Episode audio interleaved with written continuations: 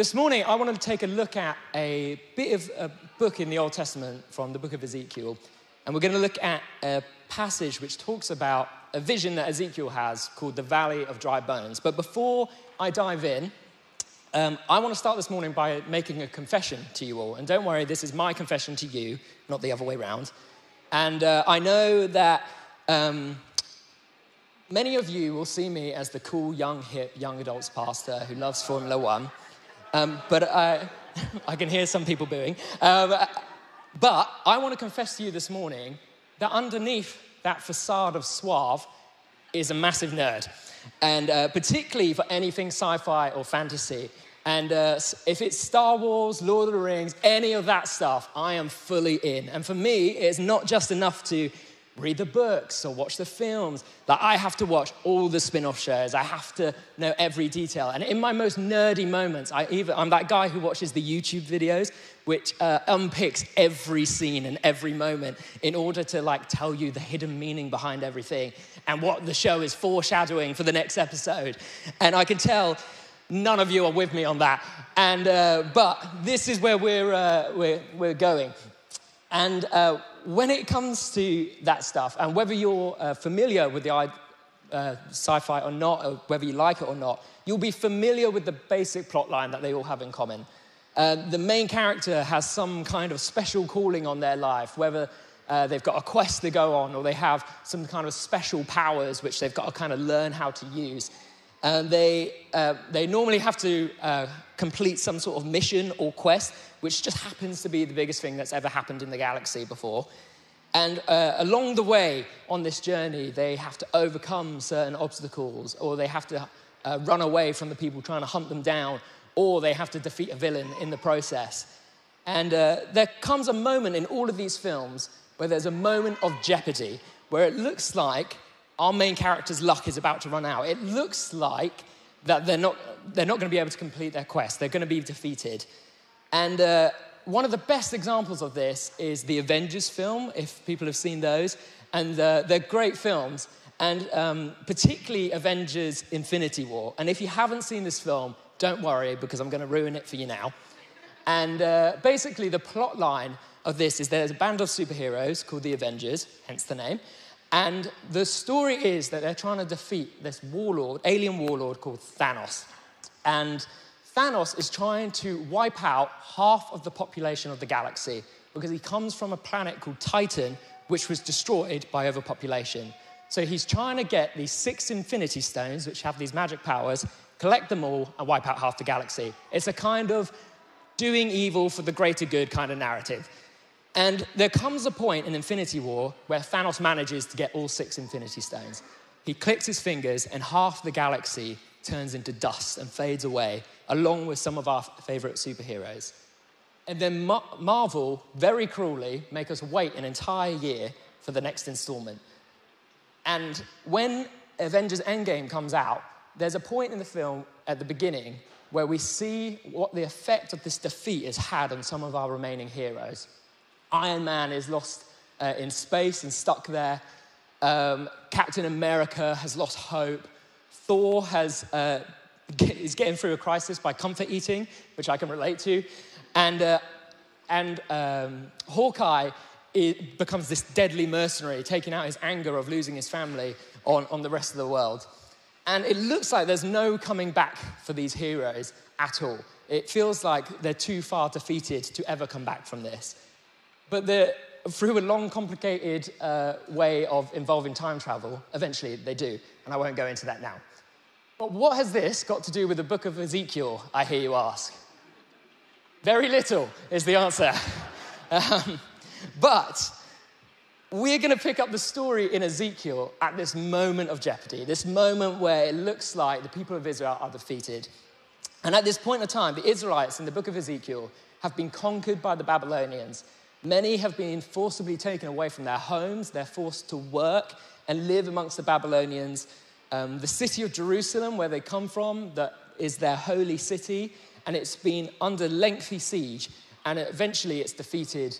And now the Israelites find themselves cut off from the temple, so they can't worship their God.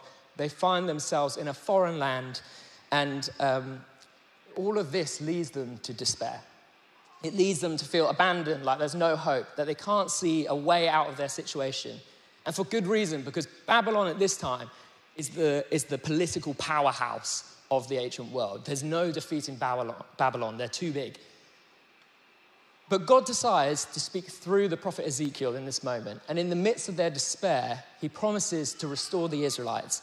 He sends the people of Israel a message of hope that one day there will be a new king, that one day there will be a leader of the, pe- the people need, uh, but have never had so far. And that God would, would remove the people's hard hearts and instead replace it for soft hearts so that they can love and obey their God. God decides to speak through Ezekiel in the midst of their despair and promises to restore them. And he follows up this promise by giving Ezekiel a vision. And that's where we're going to enter into the story now. And it says this in Ezekiel 37 The hand of the Lord was on me, and he brought me out by the Spirit of the Lord and set me in the middle of a valley. It was full of bones. He led me back and forth among them and I saw a great many bones on the floor of the valley, bones that were very dry. He asked me, Son of man, can these bones live? I said, Sovereign Lord, you alone know. Then he said to me, Prophesy to these bones and say to them, Dry bones, hear the word of the Lord. This is what the sovereign Lord says to these bones I will make breath enter you, and you will come to life. I will attach tendons to you and make flesh come upon you and cover you with skin. I will put breath in you, and you will come to life. Then you will know that I am the Lord. So I prophesied as I was commanded. And as I was prophesying, there was a noise, a rattling sound, and the bones came together, bone to bone. I looked, and tendons and flesh appeared on them, and skin covered them, but there was no breath in them. Then he said to me, Prophesy to the breath, prophesy, Son of Man, and say to it, This is what the sovereign Lord says Come, breath from the four winds and breathe into these slain, that they may live. So I prophesied as he commanded me, and breath entered them. They came to life and stood up on their feet, a vast army. Then he said to me, Son of man, these bones are the people of Israel. They say, Our bones are dried up and our hope is gone. We are cut off. Therefore, prophesy, to the, uh, prophesy and say to them, This is what the sovereign Lord says My people, I am going to open your graves and bring you up from them. I will bring you back to the land of Israel. Then you, my people, will know that I am the Lord when I open your graves and bring you up from them. I will put my spirit in you, and you will live. And I will settle you in your own land, and you will know that I, the Lord, has spoken, and I have done it, declares the Lord.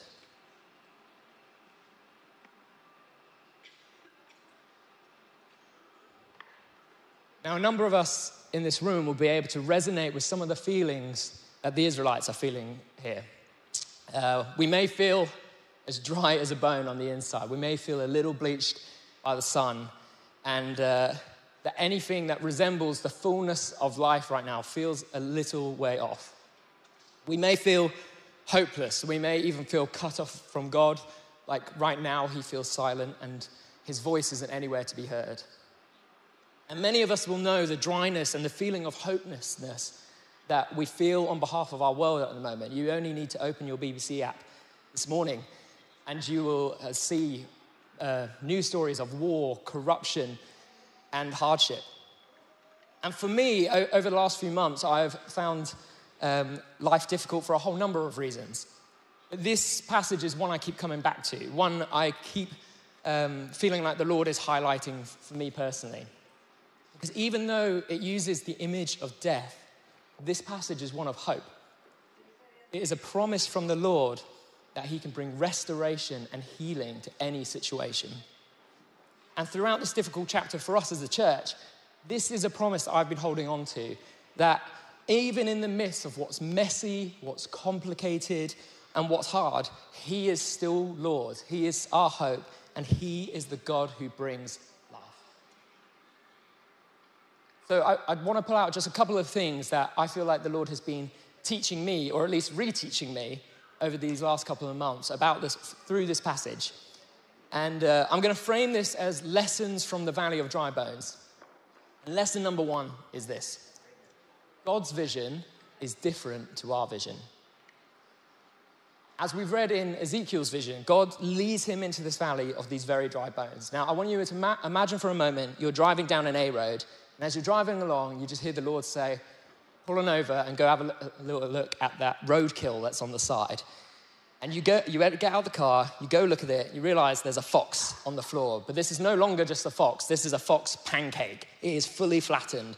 And without being too graphic, what is meant to be on the inside is now on the outside. And as you look at this fox, you just hear the Lord say, Can this fox live? Now, I don't know about you, but if it was me in that moment, I would say, Obviously not, Lord. This fox isn't just dead, this fox is very, very dead. It's done. But as Ezekiel looks at these bones, he notices that they're very dry, which means these people aren't just dead, they've been dead for a long time. And the Lord asks him, Can they live? Now, when I read this, I, I thought, how, how on earth could the Lord ask this of him? Look, look at them, they are gone. There's no coming back from this. There is nothing we can do to bring these people back. And for many of us here, there will be things going on in our lives which the outcome already feels like it's been written, like our fate is sealed, that what is going on in the future is already certain. And whether it's illness or addiction, relationship issues, our finances that never feel comfortable, there are many things that, um, there may even be things that aren't coming to mind right now because we're so resigned to the idea that they're certain and done with that the possibility of them being restored just doesn't even feel imaginable. We look at this valley of dry bones in our lives and think, eh, this is it now. We learn to live with the deadness. How can these bones live? God's vision is different to ours. Where we see hopelessness, He sees seeds of potential. Where we see an impossible situation, God sees the possibility. Where we see dry bones, God sees life. And it's so easy for us to get bogged down in our present circumstances that we can forget that the God we love and serve is the God who can do immeasurably more than we can ask or imagine.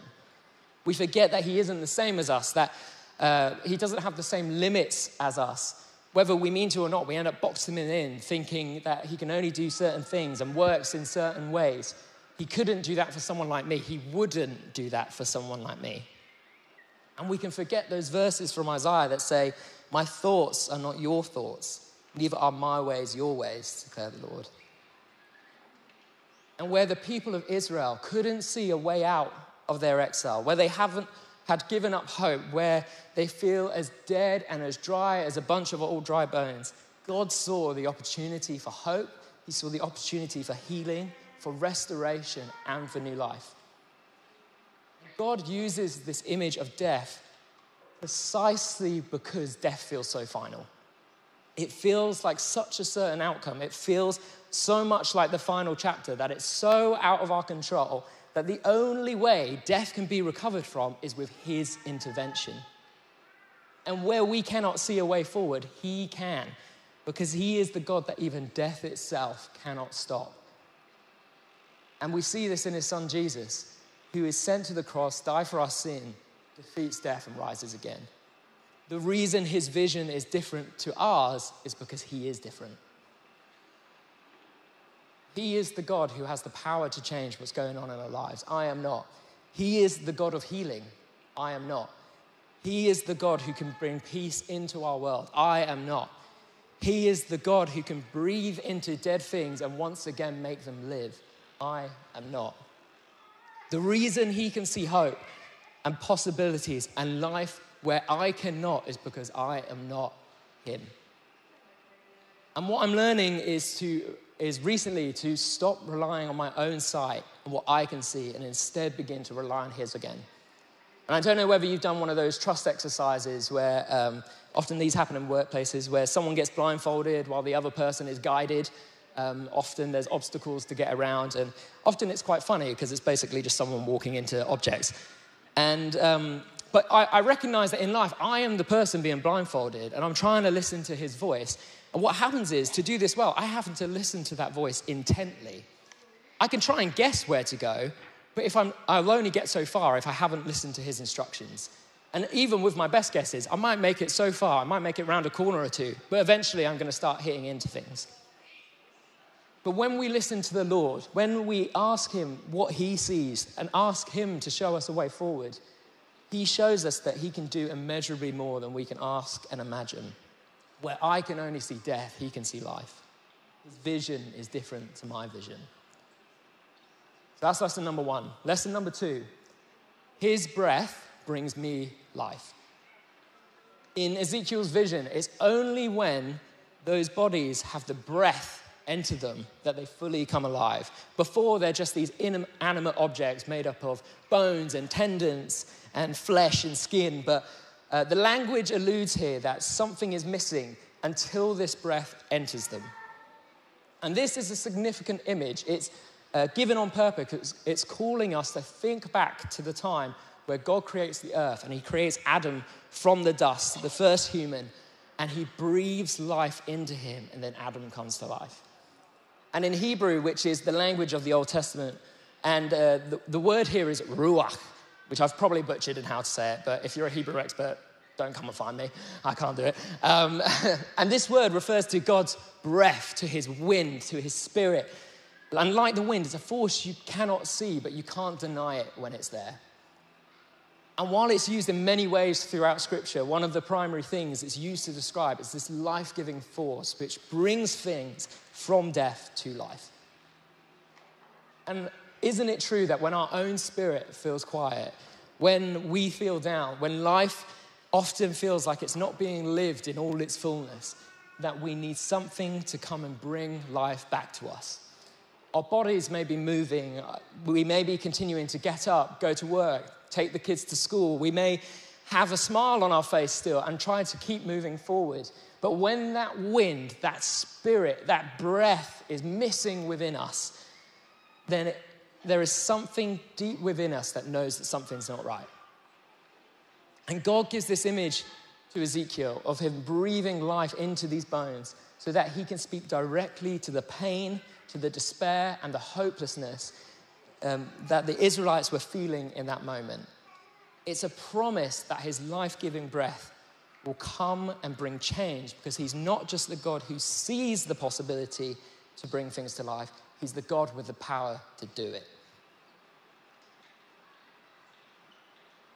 And where there are loads of us in this room right now who feel empty of that breath within us, this is a promise to us too that He is the God that wants to come and breathe new life into us, whether we need that physically for our bodies that feel like they're failing us, or whether we need it for our very inner souls that, um, so that we can once again flourish and thrive.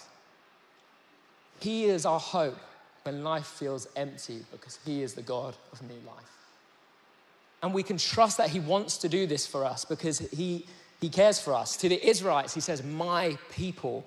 I'm going to open your graves and bring you up from them. And I remember when I was younger, I was out uh, playing in the street with a bunch of friends of mine, and this guy came out of this house. There was a bit of a misunderstanding and started to tell us off over something. It was all innocent. I was a good boy. And uh, my sister saw this from her uh, bedroom window, and she comes rushing out. She's a little older than me. Her name's Emma. She's seven years older. She came rushing out and stood between me and this guy and defended me and said what had really happened. Why did she do this? Because I am one of her people. We're family, and she cares for me. And to us now, we're God's children. In 1 John 3, it says, What great love the Father has lavished on us, that we should be called children of God, for that is what we are. Have you ever seen a parent rush to defend their child? It's a fierce and relentless form of love. And this is how God speaks of his people, how he speaks of you and I.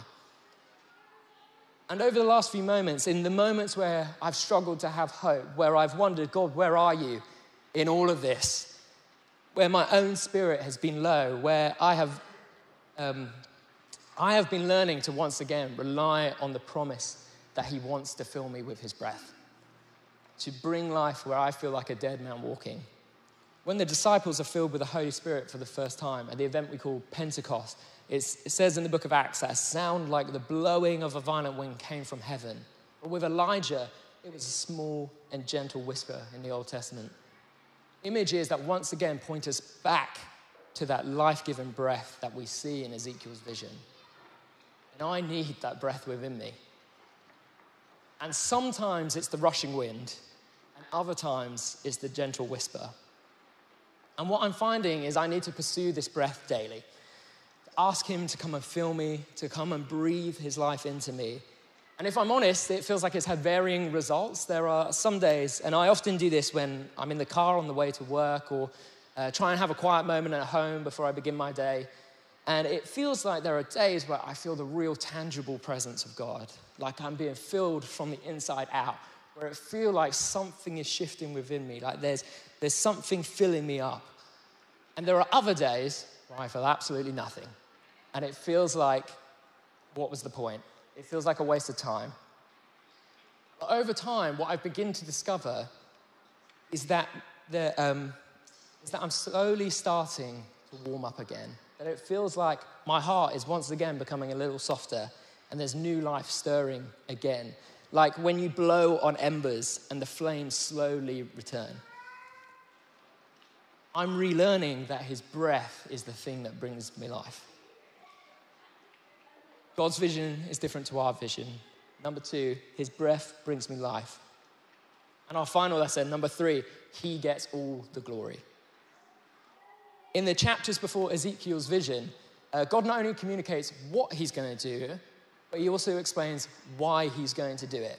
And the answer isn't initially what we would expect. It's not the main reason he promises to redeem Israel is not because he loves them and wants to see them flourish and thrive, although it's true that he does.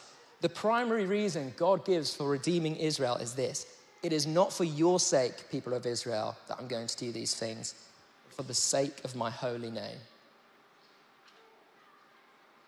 In other words, God doesn't want to give any reason for the people of Israel to assume or think it was because of anything they had done that caused them to be saved from their captivity. Remember, the reason God uses the image of death is precisely because the, the only way these dry bones can live is through his intervention the people of Israel wouldn't be able to say, We were the biblical avengers in this narrative, and we brought ourselves out of this, we saved ourselves. Instead, they would have to cry out to the Lord and say it was their God who saved them, because He was the only one with the power to do it. He gives the image of a situation you are only able to get out of through relying on Him to show us that He is the only one worth relying on. It is not through our own strength that our dry bones come to life. No amount of power or wealth or popularity or intelligence that we can gain in this life will bring these dry bones back. The only thing that can bring them back is the Lord our God. And He is the God whose promise we can trust because He's already got experience in it. This isn't like uh, trusting someone to fly a plane who's never been in the cockpit before. This is the God who cared so deeply for us. He sends His one and only Son to die on a cross for us. And he's the God who had the power to breathe life back into that very Son, defeating death and sin in the process. And he gets the glory because he's the only one who can do it. And recently I realized that I had become resistant to this idea, that this idea made me uncomfortable, and I had to ask myself why. And for me, it was because I didn't like the idea of there being anything uh, about me or a situation in my life that I couldn't change for myself, that I couldn't do on my own. And I grew up watching a lot of Disney films as a kid. You, you might have also uh, been subject to this. And uh, I watched stuff like The Lion King and Hercules and Mulan, and uh, I still love watching these films. And um, along the way, somewhere I started to believe this classic line that you see in a lot of kids' films that if I look far enough inside myself, if I found my inner strength, then I could do anything. If I was strong enough, brave enough, if I worked hard enough, or even just believed enough, it would just happen. But when we're talking about our souls, when we're talking about dead bones, there is only one who can do it. And it's the Lord our God, our Father in heaven. He has nothing to do with me and everything to do with Him. And I had to start asking myself, am I willing to lay down this idea that I need to be the hero in my own story? Am I willing to lay down the thing inside me that so desperately wants to be impressive? Am I willing to be vulnerable enough just to even admit I need help? And instead choose to rely on Him and allow Him to take the glory of it all. And when we allow Him this unfiltered access into our lives, when we allow Him to take the credit, He uses it to draw people to Himself. He goes on to say this in uh, chapter 36 when the nation, Then the nations will know that I am the Lord, declares the sovereign Lord, when I am proved holy through you before their eyes. Or to put it another way, when the people see how the Lord has redeemed us, when they have seen us in one moment to be in a valley of dry bones, in a situation where it looks like there is no hope and no coming back from, when they see that those dry bones now live, he will be proved to be holy. He will draw people to himself because it is when he's shown to be holy through you, through the work that he does in you, that he is shown to be holy in their eyes too. Isn't that what we long for? what I'm learning is in order for me to see that in my own life, I have to stand aside. I have to allow my, let down my ego and allow the Lord to take his rightful place because he alone deserves all the glory because he is the only one who can make that which is dead come to life. God's vision is different to my vision. His breath brings me life. He gets all the glory. And I want to end just by praying for us all. And, uh, but to do that, I'm going to use a prayer that Paul uses in Ephesians. And um, I think it kind of draws all those things that I've been learning uh, together. And this isn't a token prayer at the end of a talk. This is a moment for us as a community to ask Him to come and breathe on us and fill us with His life again. But it's also a moment for us as individuals, whatever burdens we're carrying into the room, whatever's going on in our lives, ask Him again to come breathe into us. Come and bring life into my bones again once more, Lord. So it says this in Ephesians 3. I pray that out of his glorious riches, he may strengthen you with power through his spirit in your inner being, so that Christ may dwell in your hearts through faith. And I pray that you, being rooted and established in love, may have power together with all the Lord's holy people to grasp how wide and long and high and deep is the love of Christ, and to know that this love surpasses knowledge, you may be filled to the measure of all the fullness of God. Now, to Him who is able to do immeasurably more than all we ask or imagine, according to His power that is at work within us, to Him be the glory in the church and in Christ Jesus throughout all generations, forever and ever. Amen.